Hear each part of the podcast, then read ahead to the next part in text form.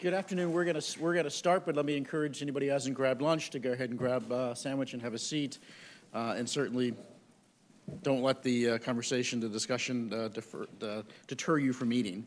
I am Mark Calabria, Director of Financial Regulation at the Cato Institute, and I'm going to be our moderator on our little discussion today. Let me start out with saying that I think the conventional wisdom really suggests that our financial crisis, the sovereign debt crisis in Europe, were driven by essentially risky assets. I would make the argument, and I think we're going to touch on this today, that they were instead driven by massive leverage behind what were generally, at least pre-crisis, considered safe assets. Here in the United States, things like Fannie Mae debt, things like AAA mortgage-backed securities, and of course in Europe, things like Italian, Greek sovereign debt that were treated by regulators as essentially being risk-free. You compare these assets to something like small business lending, which actually does display pretty high levels of loss, you're going to see that it was really the safest assets essentially treated by the system as such that gave a lot of disruption. So, of course, the question would be, if these assets were so safe, why are we in such a mess? And I think the primary answer is that our system of bank regulation, particularly our capital system under the Basel Accords, really encouraged banks to load up on these particular assets, but to also do so at very, very high levels of leverage.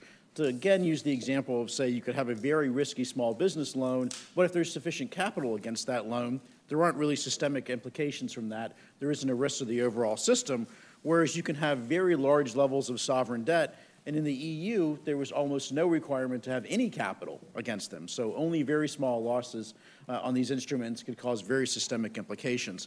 And these are many of the issues we're going to touch on. Most of the discussion is going to flow from a paper published by one of our outside scholars, Kevin Dowd, called Capital Inadequacies. There were copies of the paper coming on the front. If the copies are gone, we're happy to get you a copy later. But again, Kevin Dowd is going to be presenting from that paper, and let me give you a little bit of Kevin's background. Currently, Kevin is a visiting professor at the Cass Business School's Pension Institute at the City University of London. Kevin has written extensively on the history and theory of free banking, central banking, financial regulation, and monetary systems. He's published a number of books, including Private Money, including Competition and Finance.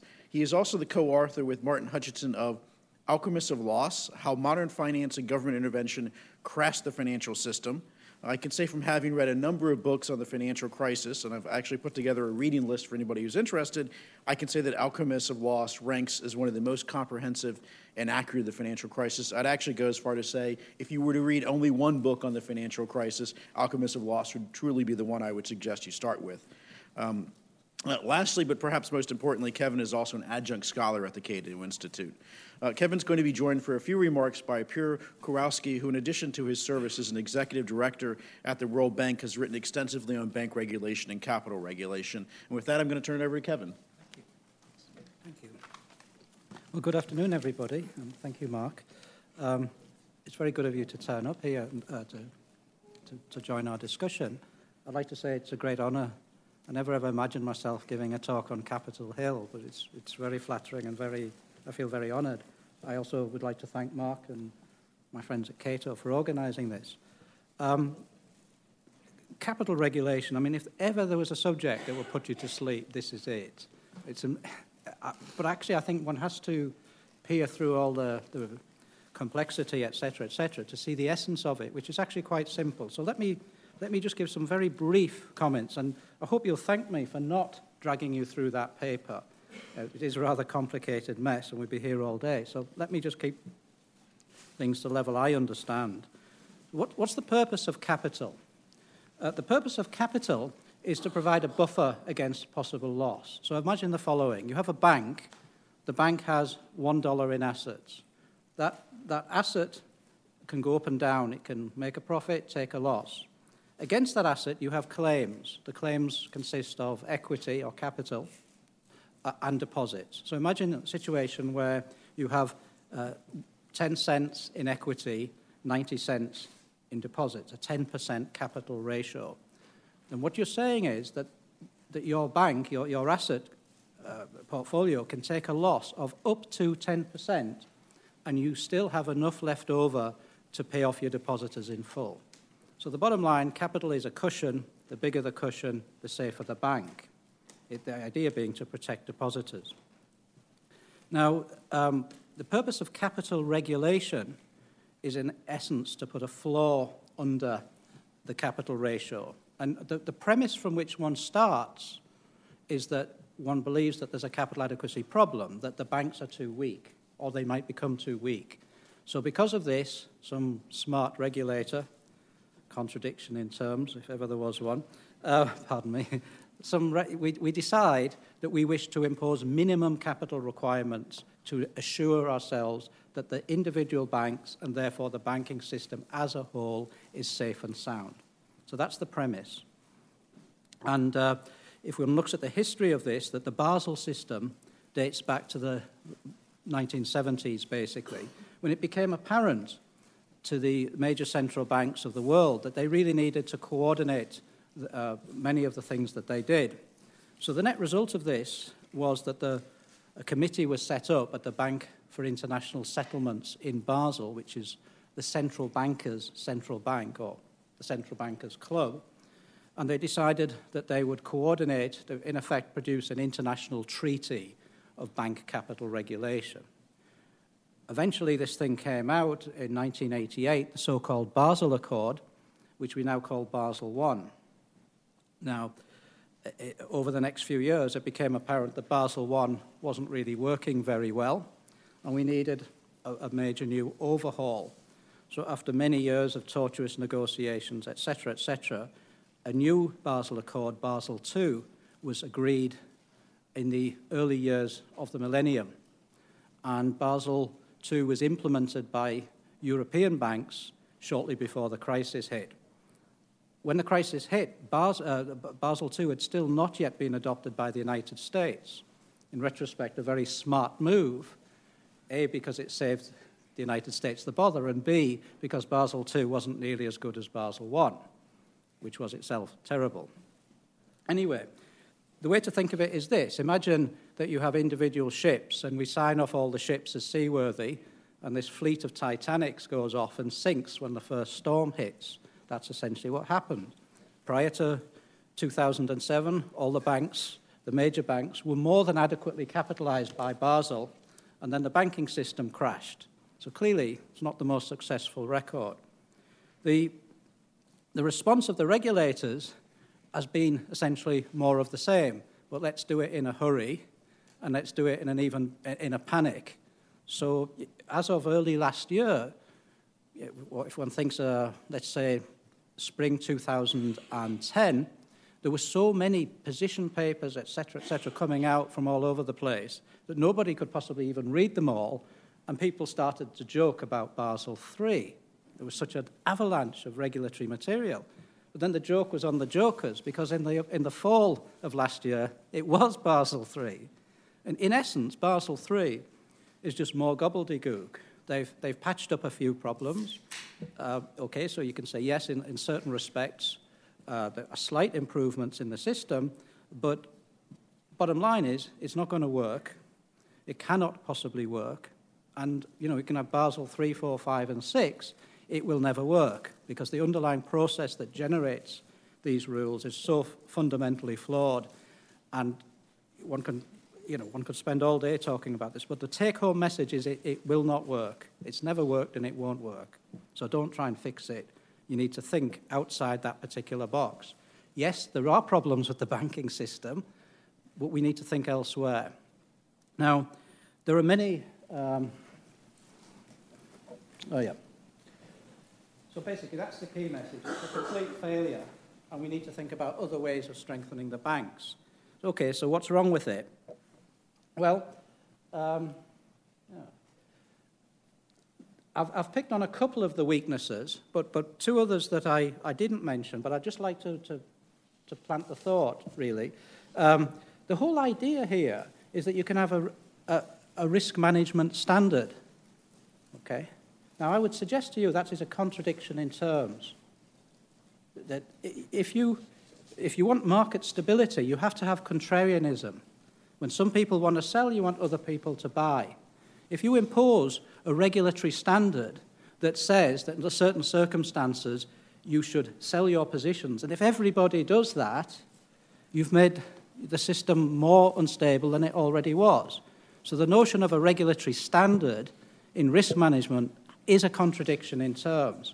In addition, you have to bear in mind the possibility that the rules are flawed, which means that any flaw in the rules is transmitted to everybody. We're not talking about an individual bank with a flawed risk management policy. We're talking about all of them. So the system is inherently destabilizing. And that's before we've even begun to talk about the individual rules. So leaving that aside, two problems I'd like to focus on here. First off, that many of the rules are senseless. They come out of committees that sign off on these things. Often these people are jet-lagged, stressed, working all through the night, bad-tempered and all this. The rules get signed off, and individually, the regulators will not own up. You know, they signed it, but it's not my fault.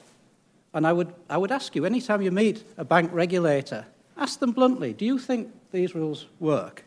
If they say yes, well, what about the fact that the banking system's crashed? And if they say no, which they will, then what on earth were you doing? And I know myself, at Nottingham, I was host to a very senior Bank of England Basel regulator. And as I was taking her to drop her off at the railway station, I said, oh, it's dead easy to sort all this stuff out. This was about 7 or 8 years. I said, all you do is get rid of all the regulation and you make the bankers personally liable. And she says, yeah, that would work. I said, but we can't do that because politically it's not acceptable. So you try it. See if anybody individually, one-to-one, takes responsibility, and they won't. Anyway, these senseless rules. I'll just give you one example. Zero weight on sovereigns. The original Basel Accord basically took an asset, you classify it, and you give it a weight. So you know, a commercial loan, 100% weight. A sovereign, OECD sovereign, zero weight. Now, that rule was there right from the word go, and it's still in there. Look at Greek government debt, for example. Greece is an OECD country. Obviously, we all know that Greek debt is default-free. So what does this rule do? It encourages the banks to go into the zero-weighted positions, which were essentially sovereigns. That is a key driver behind the Eurozone crisis. So now the European banks are ripping themselves to bits because they're so exposed to sovereigns that are going belly up. A direct consequence of Basel. Anyway, this other weakness, which I cannot begin to get across to you how important this is and how profound it is. The Basel rules are infinitely gameable. Now, the bottom line is this, that the bank regulators don't understand banking. So, bless them, the legislators certainly don't. And so you have a system designed by people who really don't know what they're doing up against an industry which is making massive profits by gaming this system. So all the big specialists, the rocket scientists, etc., they're on the other side. They're on the dark side, doing all this dark side financing and gaming this system and making themselves immensely wealthy doing it. And you know what? If the banking system crashes, so what? We'll just get a bailout. And they were right. And that's happened and is happening, will happen again. They're busy gaming the system now like crazy. And they're in the expectation, a confident expectation, they will be bailed out and they can then retire, you know, the Caribbean island or whatever it is. It's not their problem. But I just want to give you some illustrations of this gameability, infinite gameability. One of them is regulatory arbitrage. This takes many forms, but I'll give you a real-world example. A colleague of mine working for a big British bank 10 years ago, they had a very big portfolio of commercial bonds. This attracted an 8% capital ratio. We don't really want 8% capital ratio. We want to reduce it because then we can declare big profits, bonuses, etc., etc. So my friend came up with a wonderful scam, and it used a kind of smoke and mirrors thing, all sorts of crisscrossing swaps, etc., etc.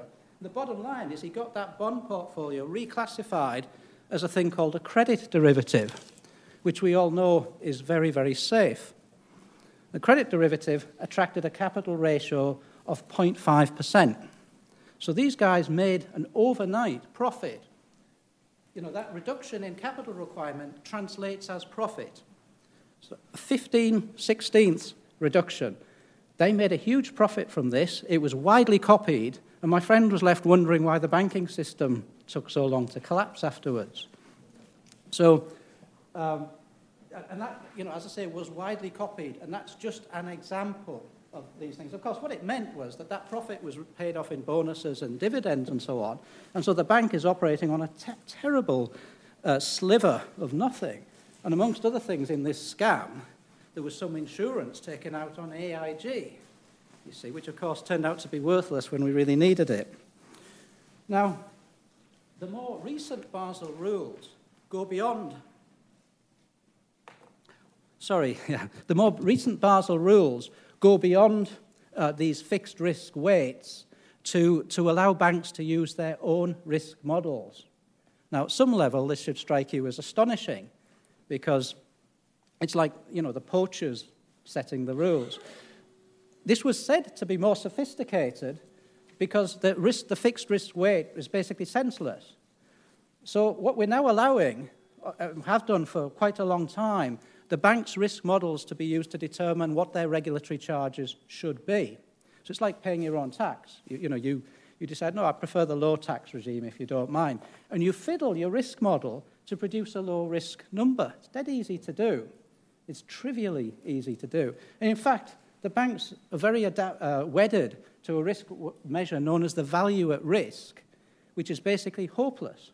Well, this tells you what you could lose on 19, the most you can lose on 19 good days out of 20, but it doesn't tell you anything about what you might lose on that other day when you could go belly up. So it's a perfect risk measure if you just want low-risk numbers. And who cares about the real risks? Nobody. So you can imagine the gameability of this. And, of course, what you have in credit risk models with a real flavour of the month in Basel II, this allowed you to get, you know, AAA ratings on toxic nonsense, et cetera, et cetera. The rating agencies are utterly useless, A, because they don't know what they're doing, and B, because they're just as conflicted as the banks themselves. I just want to give you one example of the last example, securitization. You need to understand that the driving factor behind securitization is Basel. You know, securitization is a way in which we can reduce our regulatory charges. And I'm not saying all securitization is bad, but the vast mass of it is. I would also put to you that there is no socially useful purpose to credit derivatives. Just a thought, but you know, credit derivatives also driven by this system. But I've talked here about CDOs, collateralized debt obligations. Let me explain how this works. You have a portfolio of toxic rubbish, just trash, subprime, whatever you like. It's, you know, very, very poor credit rating, and quite rightly so. What you want to do is get it a much higher credit rating. So what you do is you take that portfolio, you sell it to a special purpose vehicle that you set up for that purpose. That special purpose vehicle issues claims against that portfolio, which are tranched. That means they differ in seniority. There's a senior claim and a junior claim. Now, the way, you know, particularly if you have a pretty useless risk diversification model, and they are all pretty useless, the bottom line is, to give you kind of real-world numbers, I can get the most senior 80% a tranche, a AAA rating. So I've gone from something that is basically, you know, rubbish rating to 80% of it being AAA, equivalent to US government debt. And then, I'm still left with that sliver of 20% of, you know, which is basically trash. So I securitize it again and again and again and again. And each time I do it, I'm basically washing my dirty laundry and converting kind of lead into gold in an alchemical process, which basically leaves the lead exactly as it was. There's no changes in risk or anything like this.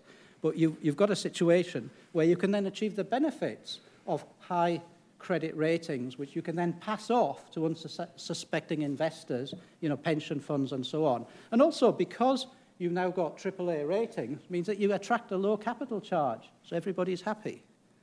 Anyway, I think I hope I've persuaded you at least to consider the possibility that this system is broke beyond fixing. And I think the question we should be asking is, what else do we do to fix the banking system? And we should recognize that this is never, ever going to work. So thank you.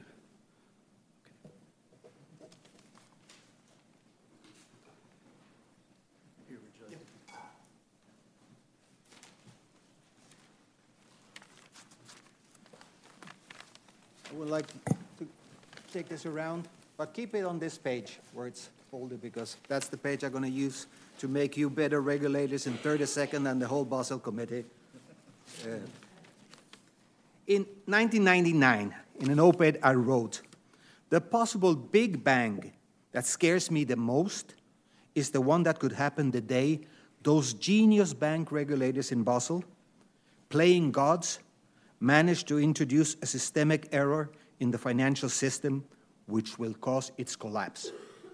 And then, 2002 to 2004, I was an executive director at the World Bank, and with formal statements, with interventions, written statements at the board and everything, I did whatever I could to stop Basel. No chance. Had no luck. If I had argued that Basel was sort of 15 degrees off, they would have listened to me. But since I held that they were totally wrong, 180 degrees wrong, I had to be silenced.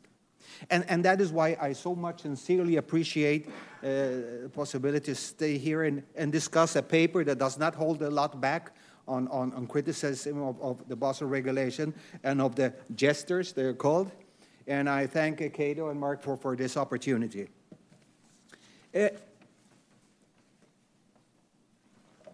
The horrendous crisis that now has mostly affected the United States and Europe, and is only beginning to affect the rest of the world, was caused, as I said, primarily by the bank regulators.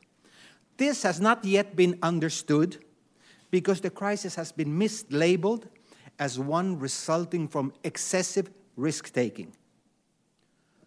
A crisis which results 99% from excessive bank exposures to AAA-rated securities, backed with about the safest assets, mortgages and houses, located in about the safest country, United States, and of loans to sovereigns, which were deemed worthy borrowers by the credit rating agencies and bank regulators alike, must in all logic only be a crisis resulting from an excessive regulatory risk adverseness. It's completely the other way around. The regulators, innocently probably, us, I hope, with great hubris, thinking they could do us all a favor, acting like risk managers for the world and make our banks super safe, produced incentives which caused the banks to generate dangerously excessive exposures to what was ex ante, officially perceived as not risky, while at the same time equally dangerous, through truly odious discrimination, hindered the banks to attend the credit needs of the risky, the small business and entrepreneurs, some of our most important job creators. These regulations, in fact, signified a non-transparent, huge capital controls that completely distorted the financial markets. That extreme risk adverseness was embedded in the capital requirement for banks as adjusted by risk weights, based on the ex-ante risk of default of borrowers. Their effect was to shoot up into the stratosphere the returns on bank equity when banks were involved with anything officially perceived as not risky. And consequently, because of the higher opportunity cost of capital, to also make bank credit much more expensive and harder to get for those officially perceived as risky. An example, if a bank makes a 1% risk-adjusted return after taking away what he thinks is going to be the risk and his cost on a loan to a small business, and is allowed to leverage only 12 times, then the banker will get a return on the equity of 12% a year. nothing to write home about, nothing to pay big bonuses on, nothing to grow too big to fail on. Now, if a bank makes exactly that same 1% of risk-adjusted return lending to Greece and is then allowed to leverage over more than 60 times, which was the fact for Greece for the last decade, then that bank could make a 60%, more than 60% return a year. Definitely something to write home about, something to pay big bonuses on, and something to grow too big to fail on. The paper here presented includes some minor imprecisions which do not really take away one iota from its quality. And with one exception, I won't spend a minute on it, because the message I want to get through is that no matter how bad the Basel mistakes are described to be in the paper, they are, unfortunately, so much worse. The slight imprecision that I want to make a comment on is that although it is formally correct to state that Basel II had still not been implemented in the United States when the financial crisis struck, in reality, many banks had, de facto, since mid-2004, already been acting as if it had been implemented. As you can understand, bankers do not leave for tomorrow the purchase of securities they know will have a higher demand because of a change in regulations and therefore command higher prices. Also, in April 2004, the Securities Exchange Commission here in the US approved new capital requirements, favoring, again, what is officially perceived as not risky, for broker-dealers and investment banks, and it did so stating explicitly, it says there, that the computation should be prepared in a form that is consistent with the Basel standards. So Basel has hit the US, and US has signed off on Basel II in June 2004 too. And I want to make a brief inventory of some of the principal misguided thinking processes that caused this Basel flaw. I can classify this in conceptual, implementation, and philosophical. I'm going to forget about this part. First, where do all major bank crises occur? Please, go to this table. Here's where you're going to be better regulators. We have a quadrangle here. These are the bank loans. They could be ex ante perceived as not risky, ex ante perceived as risky, ex ante not risky, ex ante risky, and ex post they could turn out to be not risky, but they also could turn out to be the opposite. Now, in which of these four quadrangles is a systemic bank crisis possible? In the quadrangle of lending to the not risky that turn out to be not risky? Of course not. All as expected. In the quadrangle of lending to those perceived as risky, but turn out to be not risky? Of course not. Pleasant surprise. Huh? I gave a loan to a risky entrepreneur and he paid me back. Pleasant surprise. No problem. In the ex ante perceived as risky that turned out to be risky? Yes. But I knew they were risky. I expected it and priced it.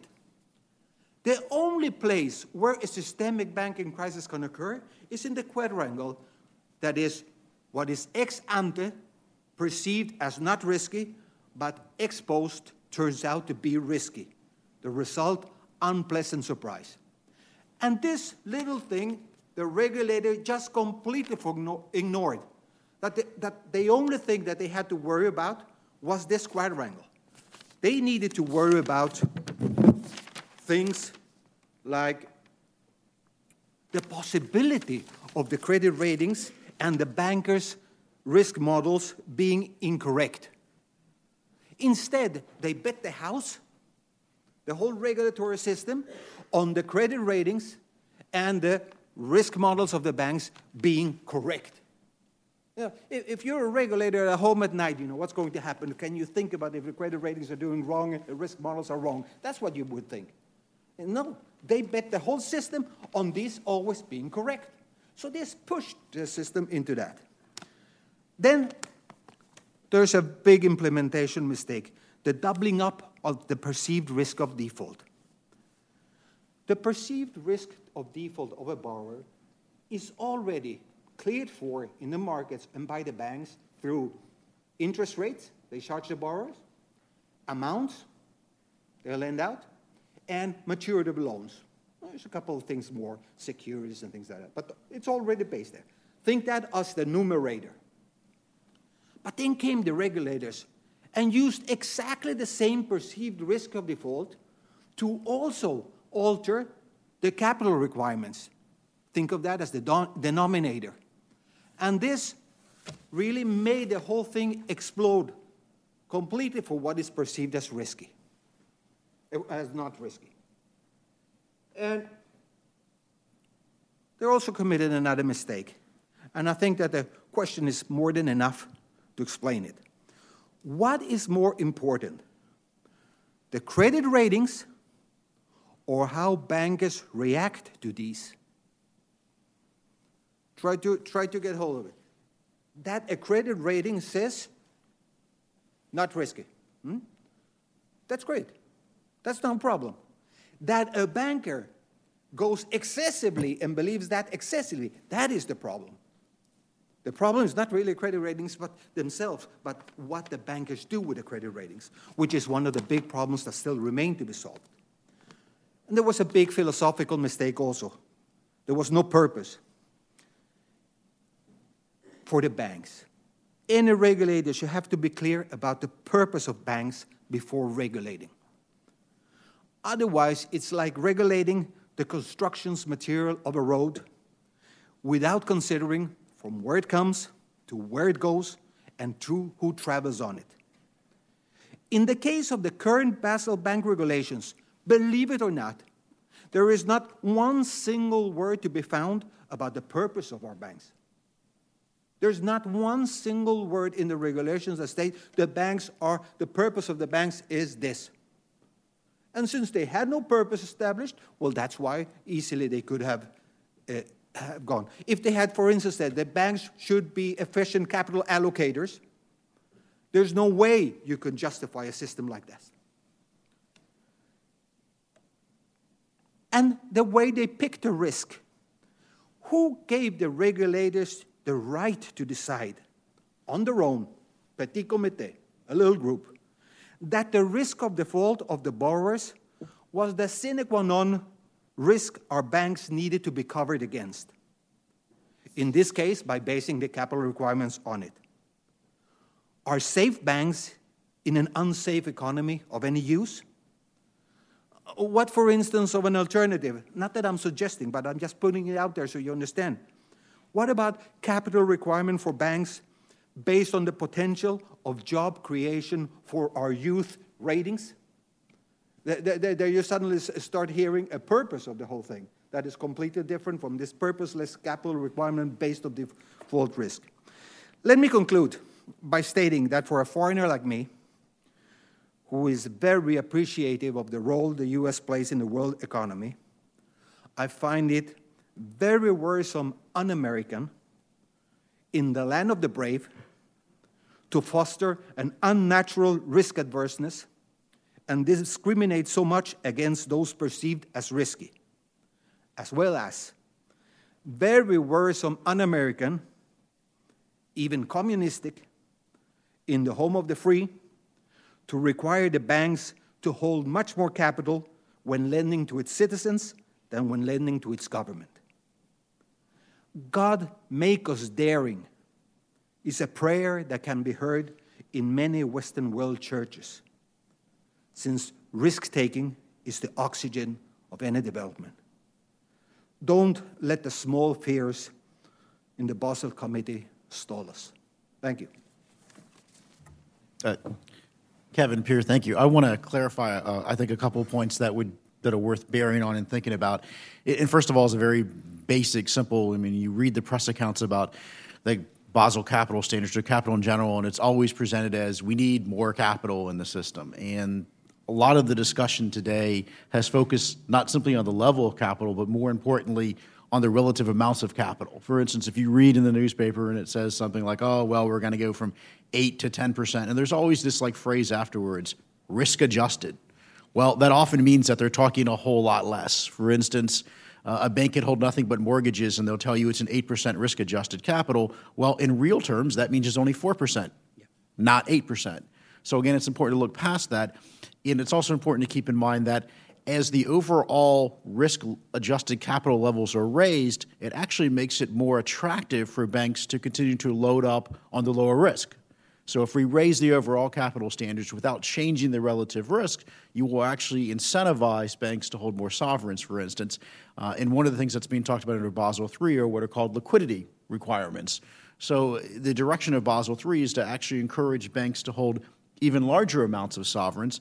And I know that Pierre touched on this at the end, and I think this is an incredibly important point outside of financial stability, which is macroeconomic growth. And my point with this is that the varying risk weights within Basel essentially set the relative cost of lending to various sectors of the economy. And we have within Basel II, Basel I, and Basel III made the decision that we will favor certain sectors of the economy over others. Now, my own personal opinion is we have favored sectors of the economy that are ultimately less productive than other sectors of the economy, and we have discouraged things like small business lending to the benefit of lending to running up house prices via the mortgage market or lending to sovereigns. And these things ultimately come at real cost to growth of the economy by reducing productivity. Yeah. Well, I couldn't agree more with these comments. The whole idea of fixed risk weights is just wrong on principle. That the true risk of a position depends on what else goes with it. You know, the whole idea that you can say that has a risk weight of whatever is fixed is completely wrong. Now, I think it is personally quite obscene, the fact that sovereigns get zero weights, which means huge inducement to buy government debt.